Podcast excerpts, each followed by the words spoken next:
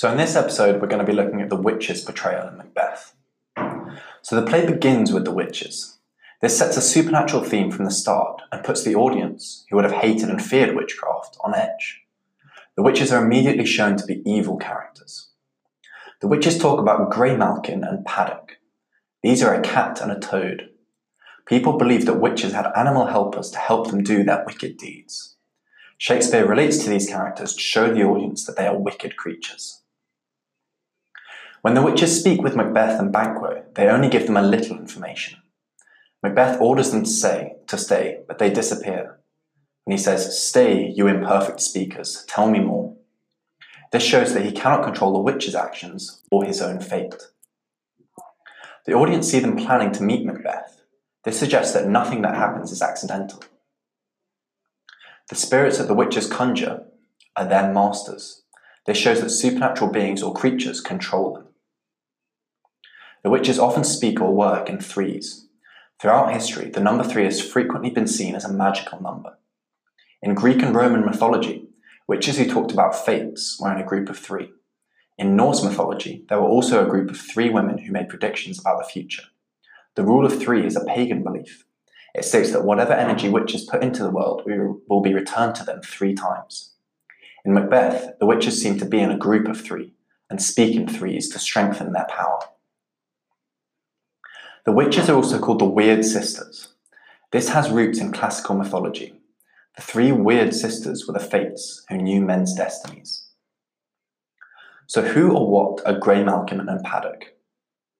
They are a cat and a toad. So, now let's just try and recap some analysis of the witches. First off, we know that they cannot be controlled, as Macbeth orders them to stay, but they disappear. When he says, Stay, you imperfect speakers, tell me more. They also conjure their masters, which shows that they're controlled by supernatural forces. And they talk about Grey Malkin and Paddock, who are a cat and a toad, as people believed that witches had helpers. So now let's look at the witches as a symbol of evil. The witches chant the line, fair is foul and foul is fair. This shows that the natural order of things is already being disrupted, and this will continue throughout the play. The natural order is disrupted because of the witches. Nature becomes harsher as there's lots of bad weather like thunder and lightning. The God appointed king is murdered. Friendships are severed. Children are killed before their parents as Macduff's son is slaughtered in front of his mother. And Lady Macbeth takes her own life before her time. When Macbeth and Banquo first see the witches, Banquo doesn't know what they are. As he says, What are these, so withered and so wild in their attire, that they look not like the inhabitants, the inhabitants of the earth, and yet are on it? So this shows that the witches don't look human. Their clothing is withered and wild, and this suggests that they don't live like normal members of society. Banquo struggles to identify whether they are women or not. He says, You should be women, and yet your beards forbid me to interpret that you are so. So their unconventional, even ugly appearance is perhaps to remind the audience of how unattractive witchcraft was. Women who practiced it started to look inhumane. This shows Shakespeare conforming to the ideas of Jacobean England where the supernatural was feared and seen as unnatural. Those who practiced it were viewed as evil, and the witch's ugly appearance may echo this apparent inner evil. So at the start of Act 1, Scene 3, the witches are talking about what they have been doing. The second witch says things like killing swine. This suggests that the witch has been harming animals. The first witch says a story about how she plans to torture a sailor whose wife refused to share her chestnuts. And she says, Bitten a sieve, I'll thither sail, and like a rat without a tail, I'll do, I'll do, and I'll do.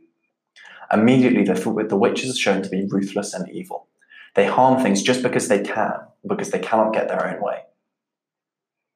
The idea that one of the witches can sail in a sieve, as she says, in a sieve I'll thither sail, is related to the accusations made against the Berwick witches. These were a group of people accused of trying to harm King James I when he returned with his new wife across the North Sea. Shakespeare made it very clear that these women embody all the evil doing associated with witches at the time. So in Act 1, Scene 3, the first witch says, In a sieve I'll thither sail. What's the sieve a reference to? That's accusations made against the Berwick witches. Now let's try and remember some signs about the natural order that's been disrupted in the play. So we know that weather becomes harsher, that the god appointed king is murdered, that friendships are severed, children are killed before their parents, and that Lady Macbeth takes her own life. So in Act 4, Scene 1, the witches, the witches meet to cast a spell. This scene is full of exotic and revolting ingredients, including parts of people's bodies and bits of unusual animals. The charm that they chant is one of the most famous parts of the play. So they say, double, double, toil and trouble, fire burn and cauldron bubble. These lines are written in trochaic tetrameter, which is four sets of a stressed syllable followed by an unstressed syllable. Double, double, toil and trouble. Shakespeare usually writes in iambic pentameter, so this highlights that the witches are unusual. This structure also shows that the witches speak in a different way to everyone else, that they are doing something incredibly important, as they stress these harsh sounds and repeat the lines themselves. This moment is almost a threat to Macbeth, as they are chanting and aiming their spell at him, and it's a very powerful spell. So these lines also show that the witches' speeches and their intentions are full of double meanings. They are not what they appear, and they cannot be trusted. So we t- if we look at the quote, double, double, toil and trouble, fire, burn, and cauldron bubble, which of these is true about these famous lines? They're from Act 4, Scene 1. The witches chant these lines as they cast a spell. They're casting a spell on Macbeth, and it's written in trochaic tetrameter. So now let's try and analyze that quote a little bit. So the context of it is that in the scene, we see a lot of exotic and revolting ingredients, such as parts of bodies and unusual an- animals. It's full of double meanings, which shows that the witches aren't what they appear and cannot be trusted. And it's also written in trochaic tetrameter, which is four sets of a stressed syllable followed by an unstressed syllable. This is a break from iambic pentameter, which highlights the witches as unusual and shows that they speak in a different way to everyone else.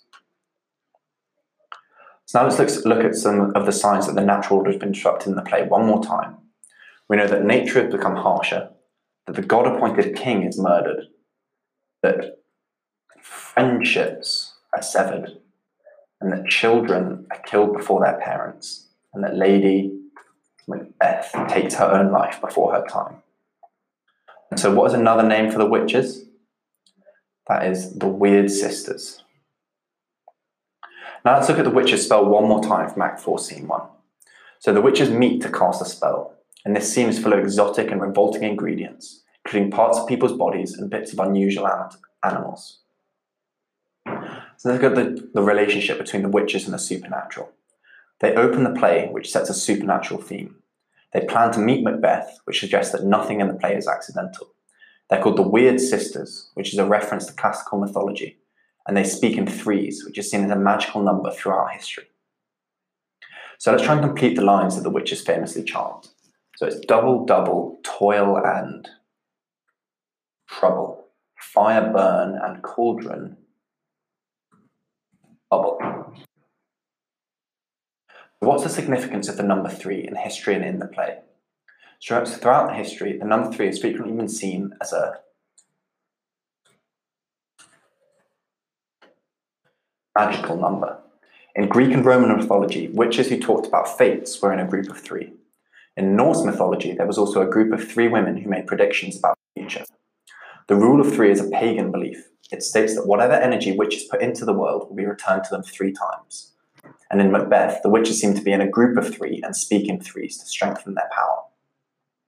So, what meter does Shakespeare use for the following chant? Can we remember?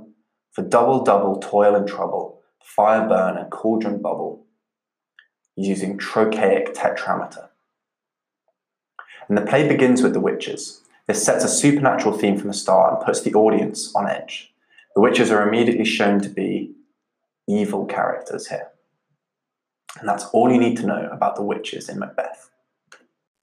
If you found this episode useful and want to learn two times faster for free, head over to senecalearning.com or click the link in the bio to revise all your exam subjects for free.